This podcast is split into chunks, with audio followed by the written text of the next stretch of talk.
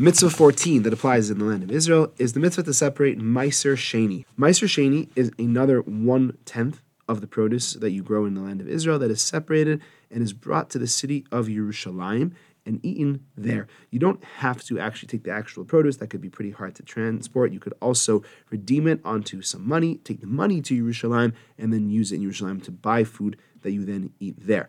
The mitzvah of Maser Sheni does not apply in every single year. It applies in specific years of the Shemitah cycle. We know that the Shemitah cycle is a seven year cycle.